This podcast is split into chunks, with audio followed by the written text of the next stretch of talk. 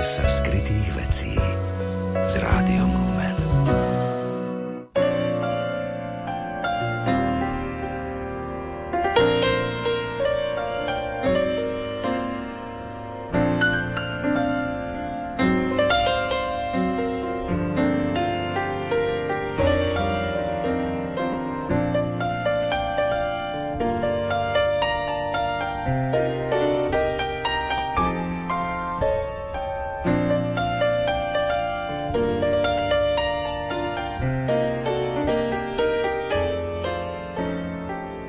Príjemné skoré nedelné popoludnie, milí priatelia poetického slova.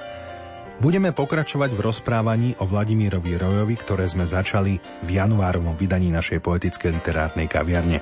Dnes mojimi hostiami budú autor poetickej literárnej kaviarne Juraj Sarvaš, pani doktorka Danka Húčková, riaditeľka Ústavu slovenskej literatúry pri Slovenskej akadémii vied a herec a recitátor Jozef Šimonovič. Príjemné počúvanie vám od mikrofónu želá Marek Fajnor.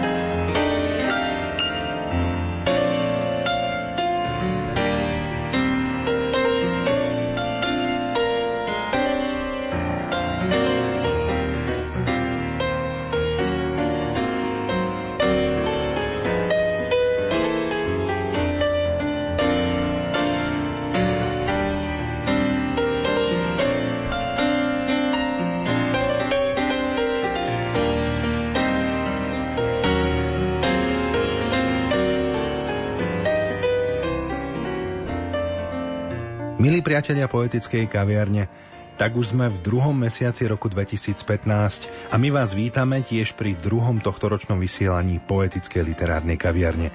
Venujeme ju opäť nevšednému básnikovi, prekladateľovi, evanielickému farárovi Vladimírovi Rojovi. Prvú časť, ktorú sme premiérovali v januári, sme končili jeho sugestívnou básňou Vernosť. V nej vyznáva oddanosť a lásku ku svojej rodnej krajine a jej ľudu. Juraj, vítaj v poetickej literárnej kaviarni. Ďakujem veľmi pekne. Čím začneme druhú časť dnešného rozprávania, ktoré venujeme básnikovi Vladimírovi Rojovi? Ja by som, Marek, začal dosť typickou básňou pre neho a pre jeho tvorbu. Spomínali sme, že Roj dosť sa trápil vo svojom vnútri, dával si otázky, ako je to v živote, snažil sa pochopiť svet a jeho rozpory, potom zas pochybuje o dobe a vždy sa vracia ale k Bohu, aby mu dal silu správne žiť, slúžiť ľuďom. Ale ten odkaz je vlastne aj pre nás, jeho potomkov. Byť spravodlivým, byť dobrým k ľuďom. A takto prosí aj v jeho básni prozba. A s ním prosíme teda aj my, aby sa nám aj dnešná relácia vydarila, aby sme mali do síly dobre urobiť. A k nej by som ešte pridal kratšiu básničku Zlatá lampa snov. Na úvod dnešnej poetickej literárnej kaviarne teda dve básne Vladimíra Roja. Prozba, báseň z roku 1920 a báseň Zlatá lampa snov z roku 1912. Recituje Juraj Sarvaš.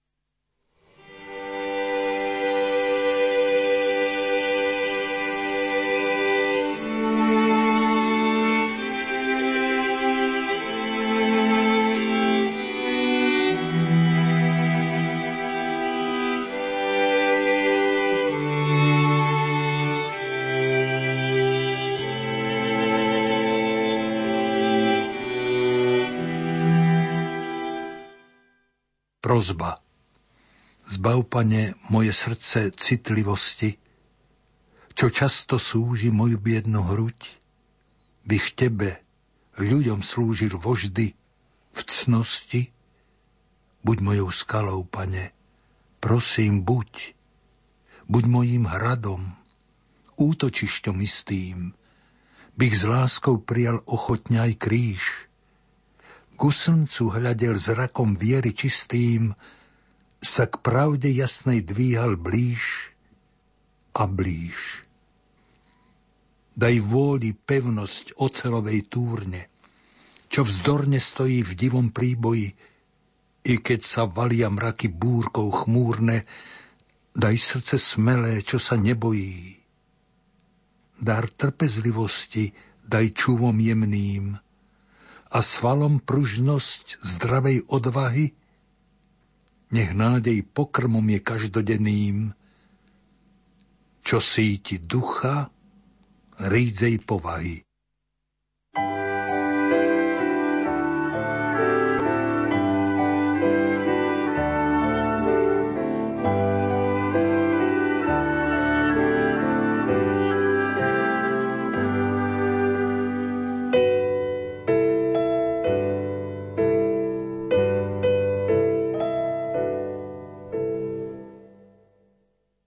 Zlatá lampa snov Zlatá lampa snov mi svieti a tak slabne to jej svetlo, svetlo, čo mi srdce splietlo. Vôľa, mužka svetojánska, mizne v zelenkavom svite, prespevujúci ty spité. Zlatá lampa snov mi svieti, a ja predsa v otmách blúdim a deň z čiernej hrudy budím. Chce už svitať, noc je predsa, sny už miznú, lampa hasne a mne zostanú len básne.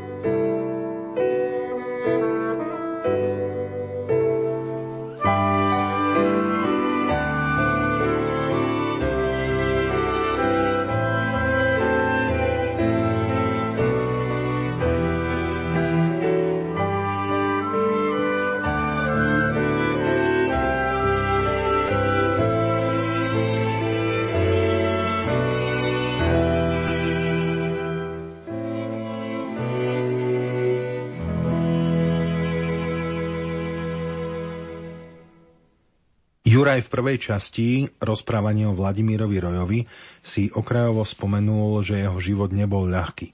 Aj ekonomický, ale aj zdravotne. Mohli by sme teraz k tomu povedať niečo širšie? No, ja nie som literárny historik, ale mňa ako herca a recitátora zaujíma život básnikov. Toto poznanie mi umožňuje hĺbšie preniknúť do ich tvorby a hodnovernejšie pretlmočiť túto ich tvorbu svojmu publiku. Napríklad preštudovanie korešpondencie Andreja Sládkoviča mi dalo celkový obraz básnika, ktorý to tiež nemal v živote ľahké, a to od študentských čias. A takisto ma ohromne zaujal osud rojov. Kňaz nakoniec v malej obci Bukovec pri Senici. V roku 1934 už ide do dôchodku podstatne ako mladý človek. Tým nastanú veľké finančné ťažkosti. Začína choroba, záchvaty kašľa, prichádzajú horúčky. Pri tom, ako si v životopise čítal, v prvej časti je to vnúk Jozefa Miroslava Hurbana. Vajanský mu je strýko. Sú na neho kladené určité vyššie nároky. Má dve deti, Zorku a Ivana.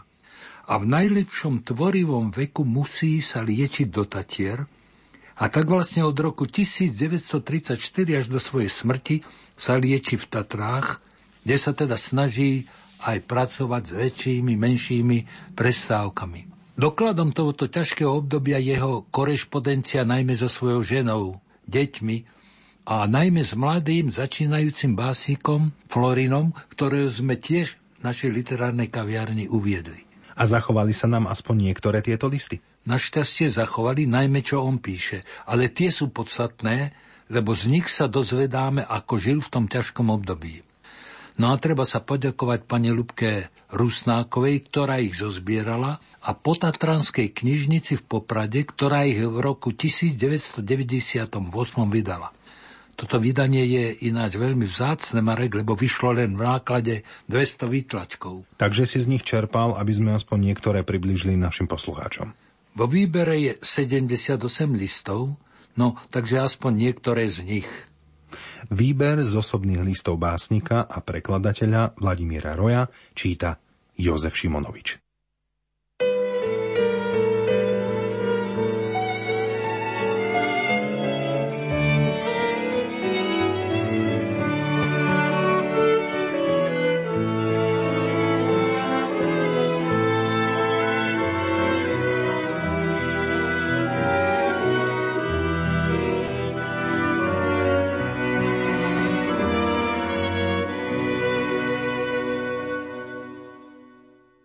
NS 9. júla 934 Viere Rojovej Milá Vierka, dnes čakám od vás list. O mojom terajšom stave si posledným listom informovaná, takže ti o ňom ani nemám čo veľmi písať. Celkové zlepšenie, ktorému však veľmi neslobodno tlieskať, lebo potrebuje ešte väčšieho vystupňovania. Je to veľmi pomalá liečba, vyžadujúca ohromnú trpezlivosť. Ale jednako len napredujem, lebo mám húževnatú vôľu a držím sa prísne predpisov. Musím sa však chrániť rozčúlení, lebo každé i menšie rozrušenie veľmi nepriaznive vplýva na pokrok liečby a hamuje ju. Spočiatku som sa v duchu vzrušoval, čo mi zapričiňovalo stúpanie teploty. Pomaly som sa zdisciplinoval, takže som spokojnejší a pokojnejší natoľko, že každý deň preložím dve, tri strany čiernych diamantov. Veľmi zle som spával. Musel mi lekár dať tabletky. Priemerne som mal zlú každú tretiu noc, čo ma oslabovalo. Medicínu proti bezsenosti neberiem každý deň, iba keď mi je nedobre, ale v celku sa i to už napravilo. Ešte vždy opatrujem posteľ, kým sa temperatúra celkom ustáli. Posledné dva dni pršalo, bolo vlhko a hmlisto. Sestra mi vravela, že sa všetci pacienti ponosovali. Ja som to cítil len v tom, že som ráno väčšmi kašľal ako obyčajne. Nezabudni mi urýchlene v doporučenom liste poslať to, čo som žiadal v poslednom dopise. Potrebujem nutne. Obíma vás váš oťo.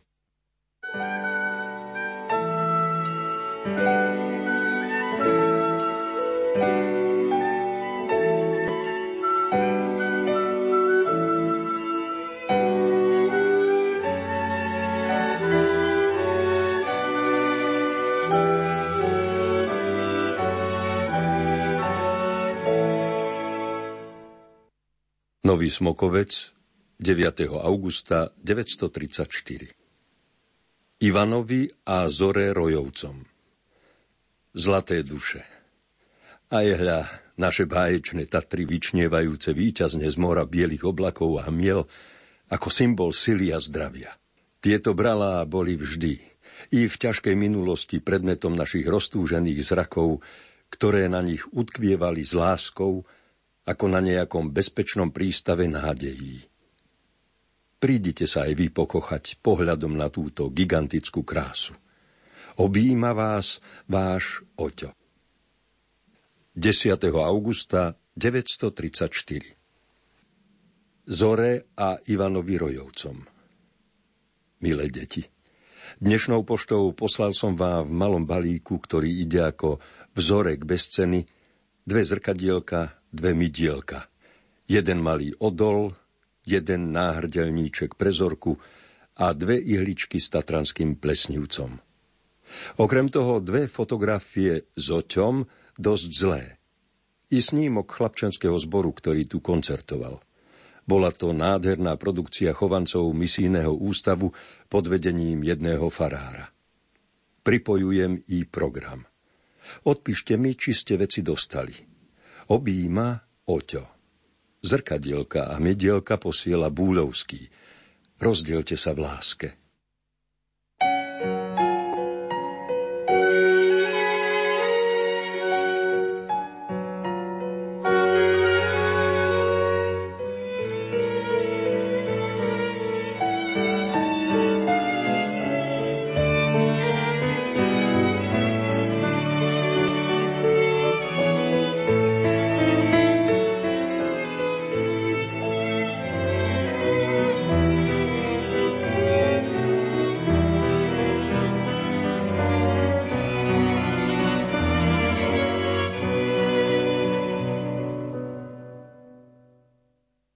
Nový sobota, 7. septembra 934. Viere Rojovej Milá Vierka, vaše vytrvalé, už temer týždeň trvajúce mlčanie ma už tretí deň znepokojuje natoľko, že mám až nepokojné noci.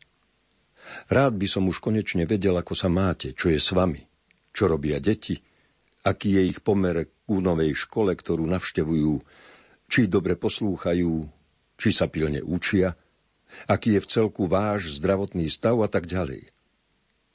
Ako som ti už aj písal, začínam trochu pracovať, hoci ma posledne trápieva z času na čas v pleci, kolene a zlomenej ruke aj reuma, ba pobolieva ma aj hernia na pravej strane, takže by sa mi menovite na prechádzky zišiel ten opasok i s podložkou. Mrzí ma, že ten účet ešte nie je v poriadku. Povedali mi síce, že to nebeží a nespechá, ale mňa celá vec znervózňuje a rád by som ju dal čím skôr do poriadku. Rád by som pracoval viacej, ale celý náš zdravotný poriadok, totiž tzv. zdravotná životospráva, je tak u mne zostavená, že nám málo času ostáva pre duševnú a fyzickú námahu – ja však jednako musím vykumštovať tie maximálne 4 pracovné hodiny. Posiaľ sa mi podarilo docieliť maximálne 3, ktoré znamenajú prácu in continuo. Akokoľvek prinútim sa dodržať tempo a vykúzlim ten lepší životný elán. Ale musíte mi pomáhať aj vy udržať rovnováhu duše tým, že mi budete riadne písať a nebudete ma znepokojovať dlhým mlčaním. Včera som bol tak rozrušený, že by som bol najradšej odcestoval za vami. Ale osviežiať sa nočným spaním, upokojil som sa zasa. Najpokojnejší budem, keď budem mať celý Jokajho román preložený a naradáš k tomu aj nevestu. Ale nesmiem sa vzrušovať. To len hatí a kazí dobrú vôľu i sily podrýva. Fakt je, že som už dávno nebol taký nepokojný ako včera. Úfajúc že skoro dostanem od vás písemko, srdečne vás pozdravujem a objímam. Oťo Vlado.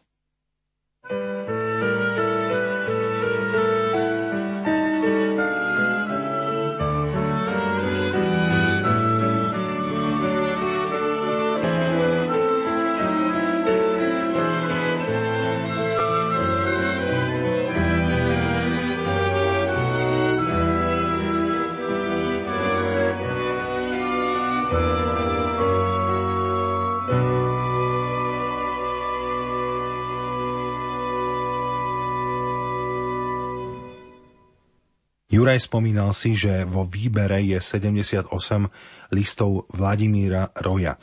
Sú niektoré z týchto listov aj listy priateľom? Pravda, že sú. Je ich asi 15. Ja by som vybral Emilovi Boleslavovi Lukáčovi, básnikovi, ktorého sme tiež robili v našom štúdiu, potom vtipný lístok Ľudovi Ondrejovi, aj toho sme mali v našom štúdiu, a úryvok z listu Florinovi, ktorý je ukážkou, v akom stave vtedy bol.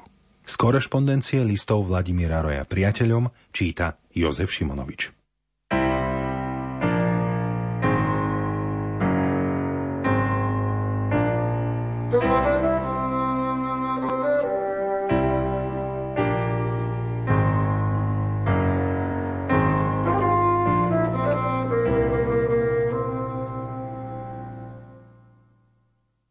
Nový Smokovec 3. septembra 934 Sanatórium doktora Sontága Emilovi Boleslavovi Lukáčovi Drahý Emil, posielam preklad z Adyho spoveď Dunaja.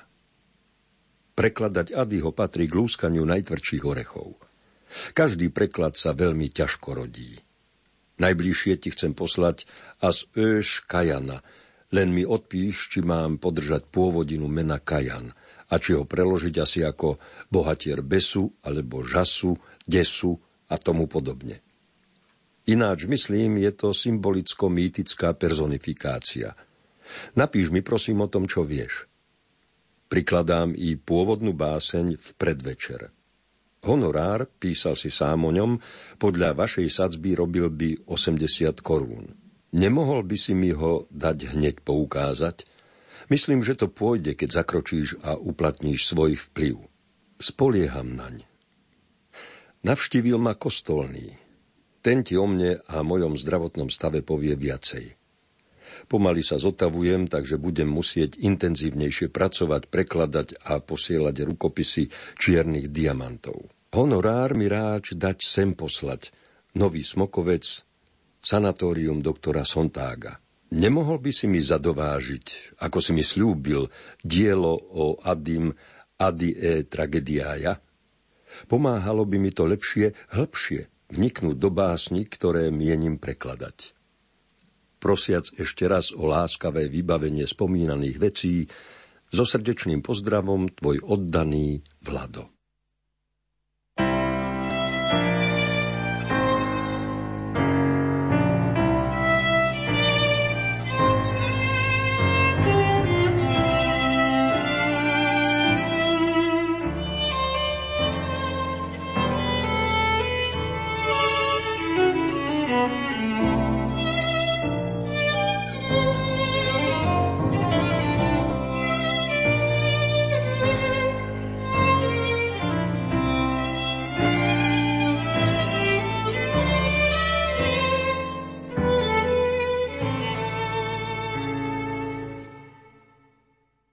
Novaja zemľa alias Nový Smokovec 10. septembra 934 ľudovi Ondrejovi.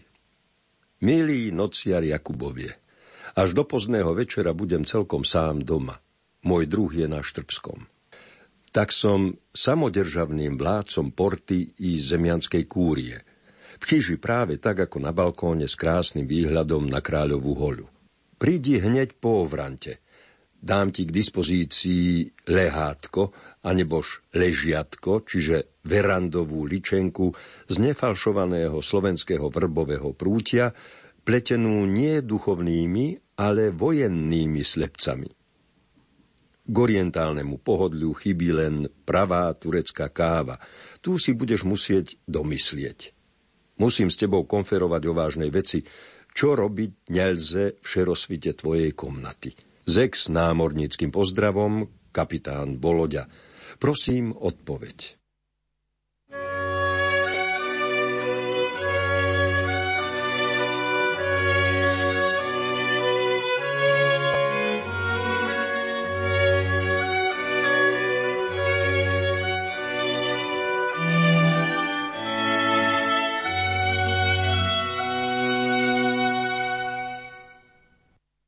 Nový Smokovec 7. januára 1936 Teovi H. Florinovi Drahý Ľubomír, bolo mi zase veľmi zle.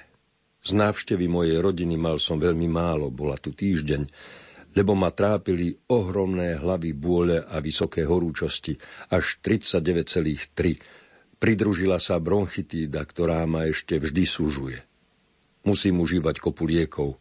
Koramín denne vo vode, 6 tabletiek, luminaletiek denne, 3 prášky proti vysokej horúčosti denne, dve dikovidové tabletky ráno a večer na zmiernenie kašľu.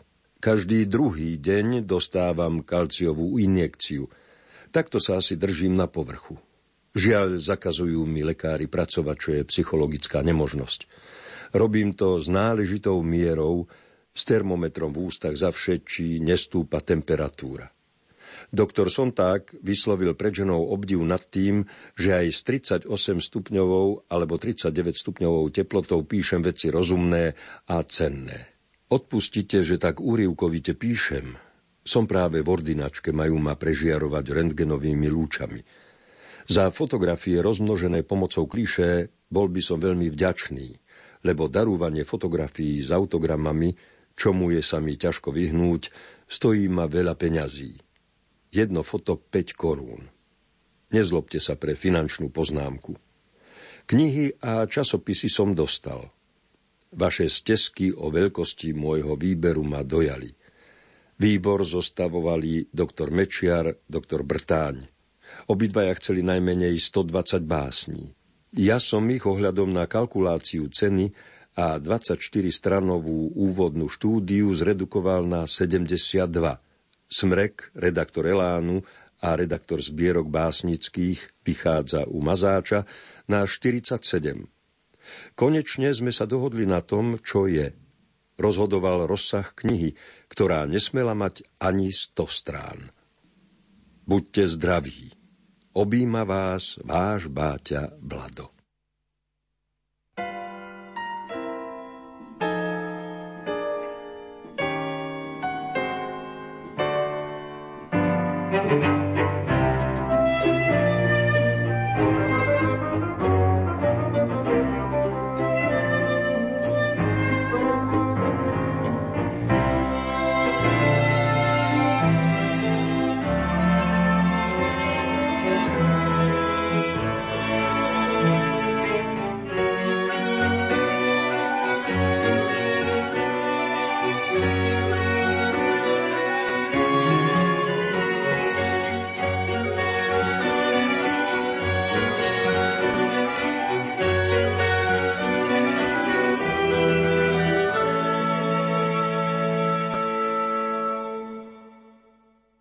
Vladimír Roj, o ktorom dnes v poetickej literárnej kaviarni hovoríme, to naozaj nemal ľahké.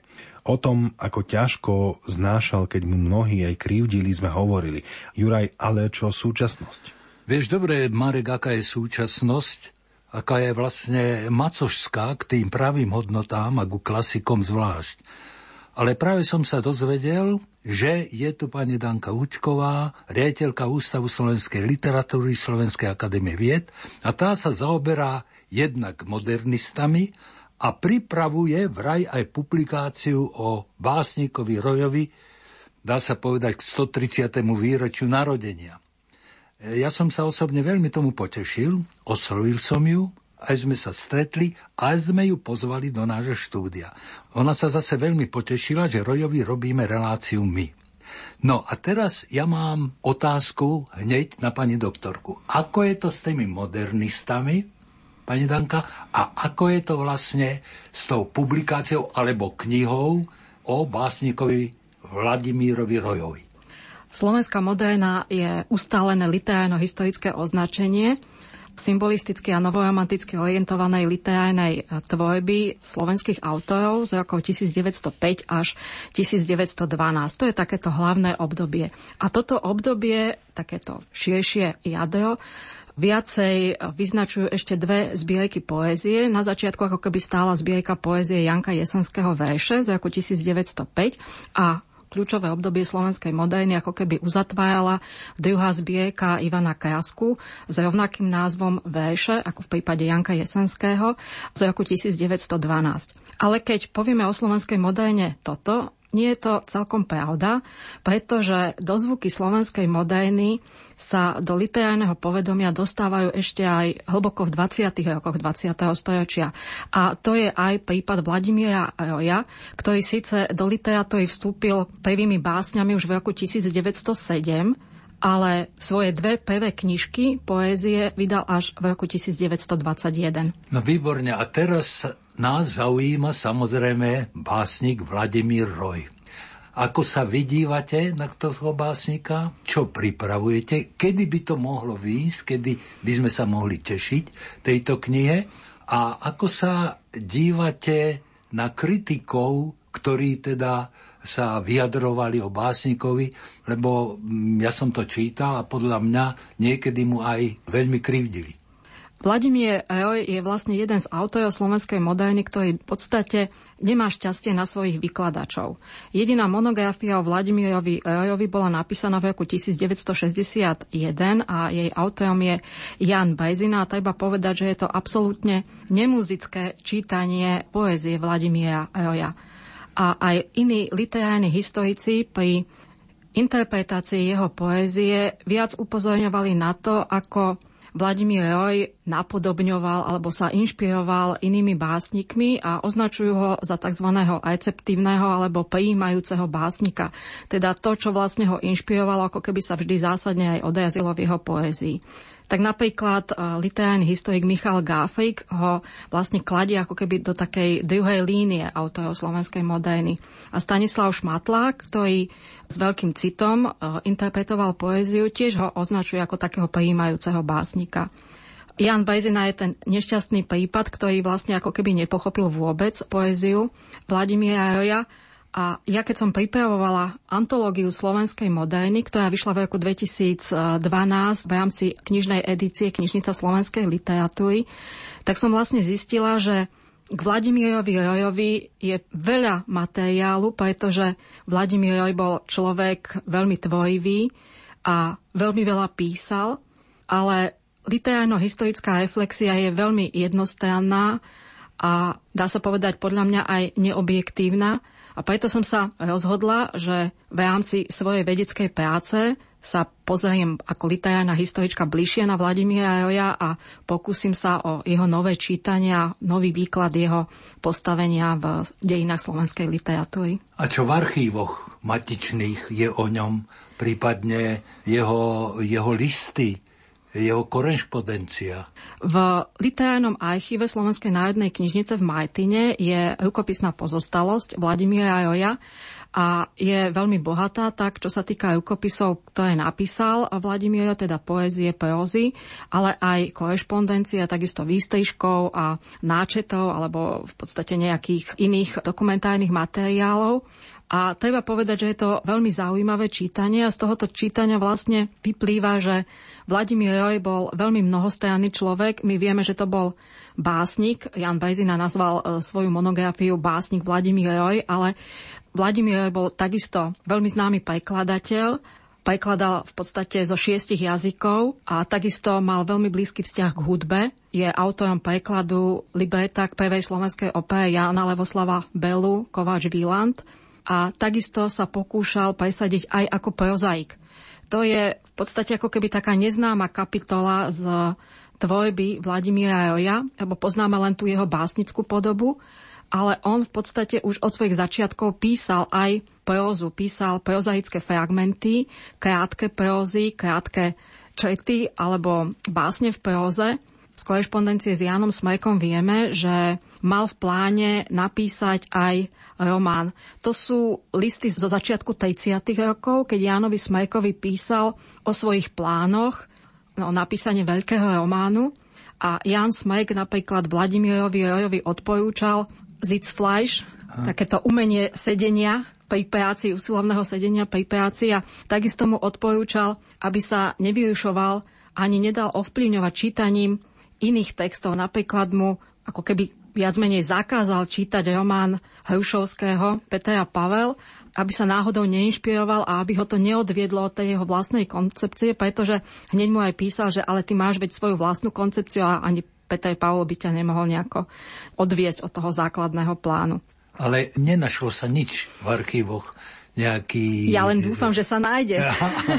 Hľadanie na začiatku. A ešte taká zaujímavá otázka. Veľa používal pseudonymom. Používanie pseudonymov bolo v modéne na začiatku 20. storočia úplne príznačným javom. Bol to dobový fenomén. Ak sa hovorí, že 19. storočie bolo zlatým vekom používania pseudonymov, v slovenskej literatúre používanie pseudonymov z umeleckého hľadiska zažíva svoj zlatý vek práve na začiatku 20. storočia. Používanie pseudonymu bolo súčasťou umeleckej mystifikácie.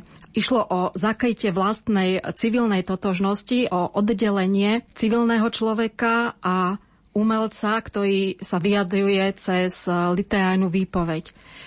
Vladimír Roj používal množstvo pseudonymov, boli to len iniciály, ale aj celé mená, biblické mená, ale aj literárne inšpirácie. Známy je napríklad pseudonym Jochanan alebo Eneas Filon, takisto iniciály VE, e, takže Vladimír Roy v podstate ako keby, dá sa povedať, multiplikoval svoju autorskú identitu, ale zároveň tým aj kládol otázku o homogenite vlastného autorského gesta. Kým napríklad niektorí modernistickí autori používanie pseudonymu zamerali na oddelenie svojej napríklad modernistickej tvorby a realistickej tvorby. To bolo napríklad Samo Campbell, ktorý používal na modernistickú tvorbu pseudonym Kosorkin a na tvorbu s takou realistickou poetikou, s prózy z dedinského prostredia tam používal pseudonym Danielovič, tak Vladimír Roy používa pseudonymy takého literárneho charakteru, ktoré odkazujú na biblické inšpirácie, na kultúrne inšpirácie a v podstate sú tiež znakom jeho umeleckej seba prezentácie. Takže používanie pseudonymu naozaj bolo dobovým fenoménom a Vladimír Roy naň reagoval takýmto vlastným spôsobom. To je veľmi zaujímavé poznanie. A teraz, kedy sa môžeme tešiť, že by tá kniha, nazvime ju tak, vyšla? No, Pracujem na spracovaní archívneho materiálu, dokumentárneho materiálu. Predpokladám, že v priebehu budúceho roku, teda roku 2016, by som mohla rukopis dokončiť a budem veľmi rada, ak ho budem môcť teda predstaviť e, širšej kultúrnej verejnosti. Ale keďže v tomto roku, v roku 2015 si pripomíname 130. výročie narodenia básnika Vladimíra Roja, môjim plánom je pripraviť edíciu, čitateľskú edíciu výberu z jeho, z jeho diela, takže dúfam, že to bude čitateľské stretnutie aj skôr ako pri tej monografii. Budeme sa tešiť samozrejme a dúfam, že tá publikácia uzrie svetlo sveta a že ju my budeme môcť prezentovať aj v našej literárnej kaviarni. Pani doktorka, ďakujeme vám, že ste si našli ten čas. Hej, a na Prahu tohto nového roku prajeme vám a ústavu, aby sa mu darilo v tomto zložitom čase pre kultúru. Veľmi pekne ďakujem za pozvanie. Dovidenia.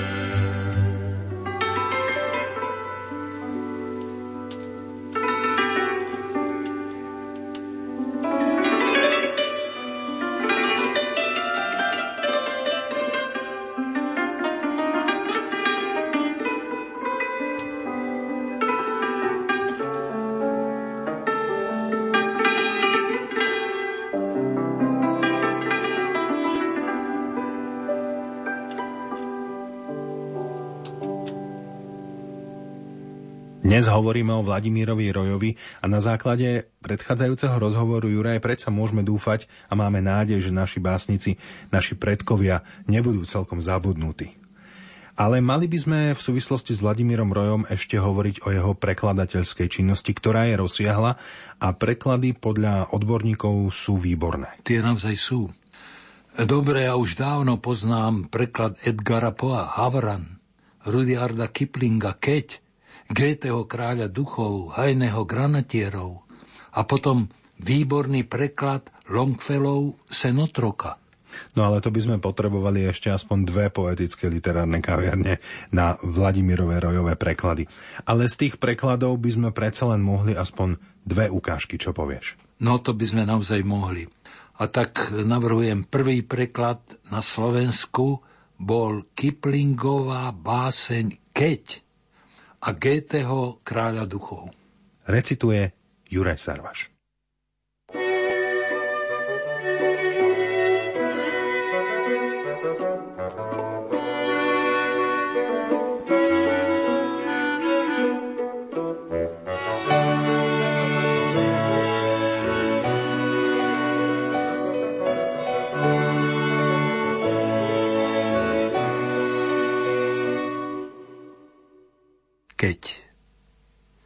Keď i vo zmetku, čokoľ teba vládne, máš hlavu pevnú, hoď ťa vysmechtne.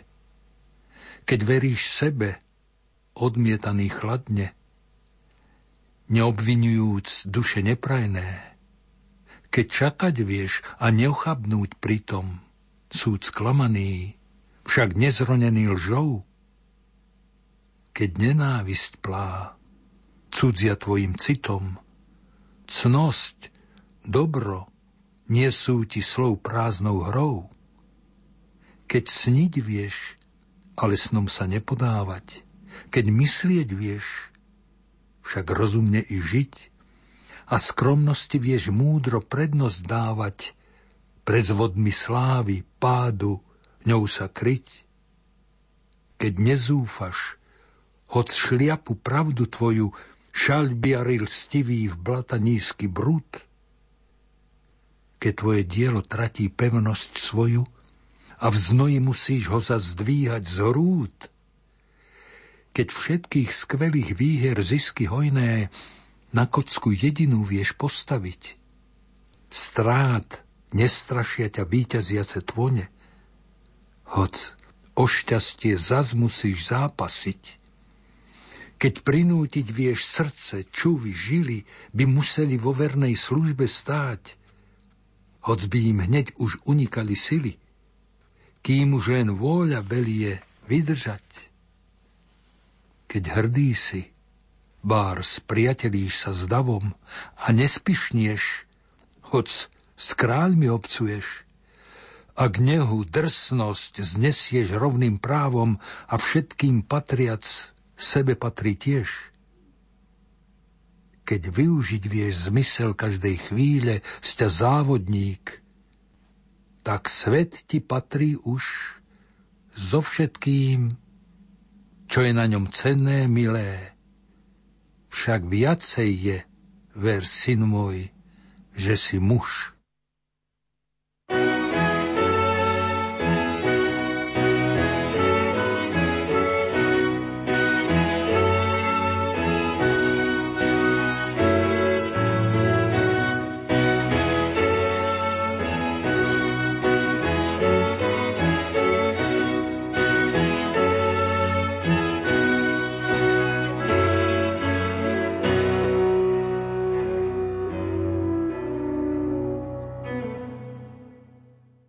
Kráľ duchov.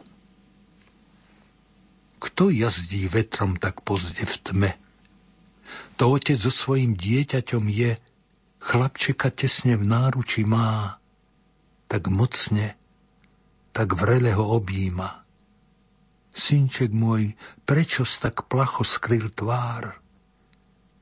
Nevidíš, otecko? Vedie tu kráľ, kráľ duchov s korunou a vlečkou hen, syn môj, to pásy je mlhy len. Dieťatko, poď, poď so mnou v diaľ, prekrásne hračky dá ti tvoj kráľ, kvetinky pestré na pobreží mám, mať moja zlatom sa odieva tam. Otecko, počuješ, čo šepce kráľ? Akými sľubmi ma ku sebe zval? Utíš sa, syn môj, nedaj sa mi jasť, vo vetre šumí uschnutá chrasť Chlapček môj švárny, nechcel by k nám? Sieň mojich dcer ťa už čaká guhrám. Hľaď, nocou sa točia, je bájný ich ples. Tak uspiať ťa spevom a tancom i dnes. Otecko, Otecko, či nevidíš, ach, kráľovských dcer zbor sa krútiť v otmách?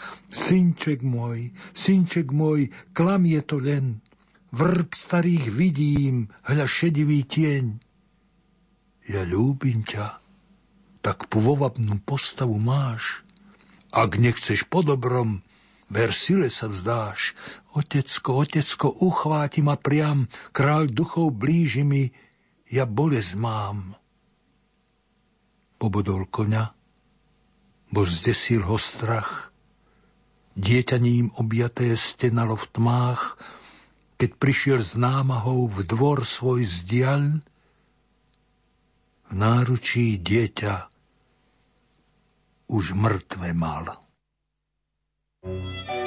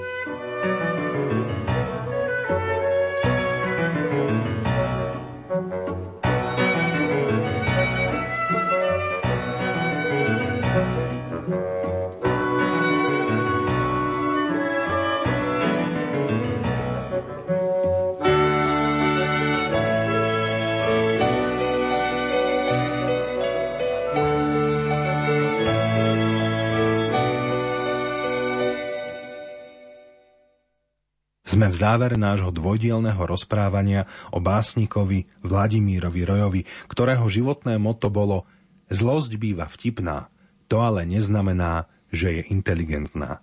Juraj, čo povedať na záver? Poprvé, som ohromne rád, že sme odkryli tohoto básnika a môžeme povedať tohto veľkého básnika, po druhé, sme rozvírili okolo neho taký rozruch a tešíme sa, že pani doktorka Hučková nám prinesie do štúdia knihu o ňom. A ja by som celé toto naše rozprávanie uzavrel jeho básňou, ktorú nazval Túžba. Za spoluprácu pri tvorbe relácie ďakujeme od techniky Matúšovi Brilovi, Marekovi Rimócimu a hudobnej dramaturgičke Diane Rauchovej. Ďakujeme aj našim hostom, pani doktorke Danke Húčkovej, riaditeľke Ústavu slovenskej literatúry pri Slovenskej akadémii vied, hercovi a recitátorovi Jozefovi Šimonovičovi a autorovi poetickej literárnej kaviarne Jurajovi Sarvašovi. Príjemný zvyšok nedele vám od mikrofónu želá Marek Fajnor.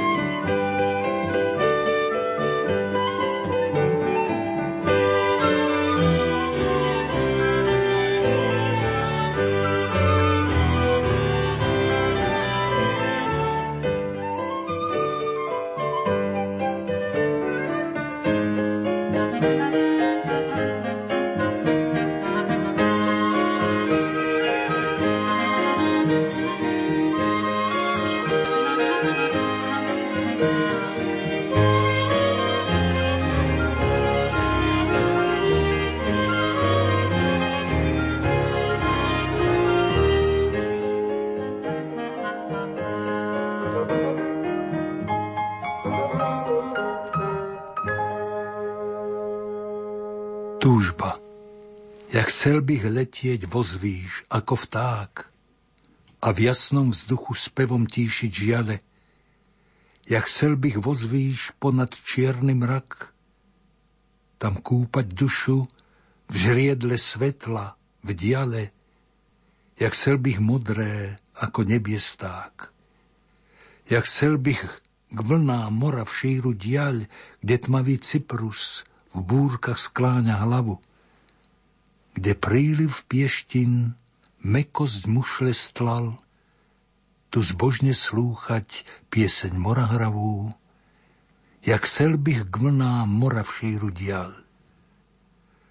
Rád bych na končiar vysočižných brál, kde orol skalný kola láme v chlade, jasného vzduchu mrakov pyšný kráľ, pozdraviť slnce v svetom bleskopáde rád bych na končiar vysočižných brál. Tak túžba zvema v každodenný let, kým sadma zdraví len a mlkve pole. Ran úpal kriesli, pamäť zašlých liet, ni v slzách vyliať viem, sťa väzeň bôle, tak túžbou mriem, i zhyniem naposled.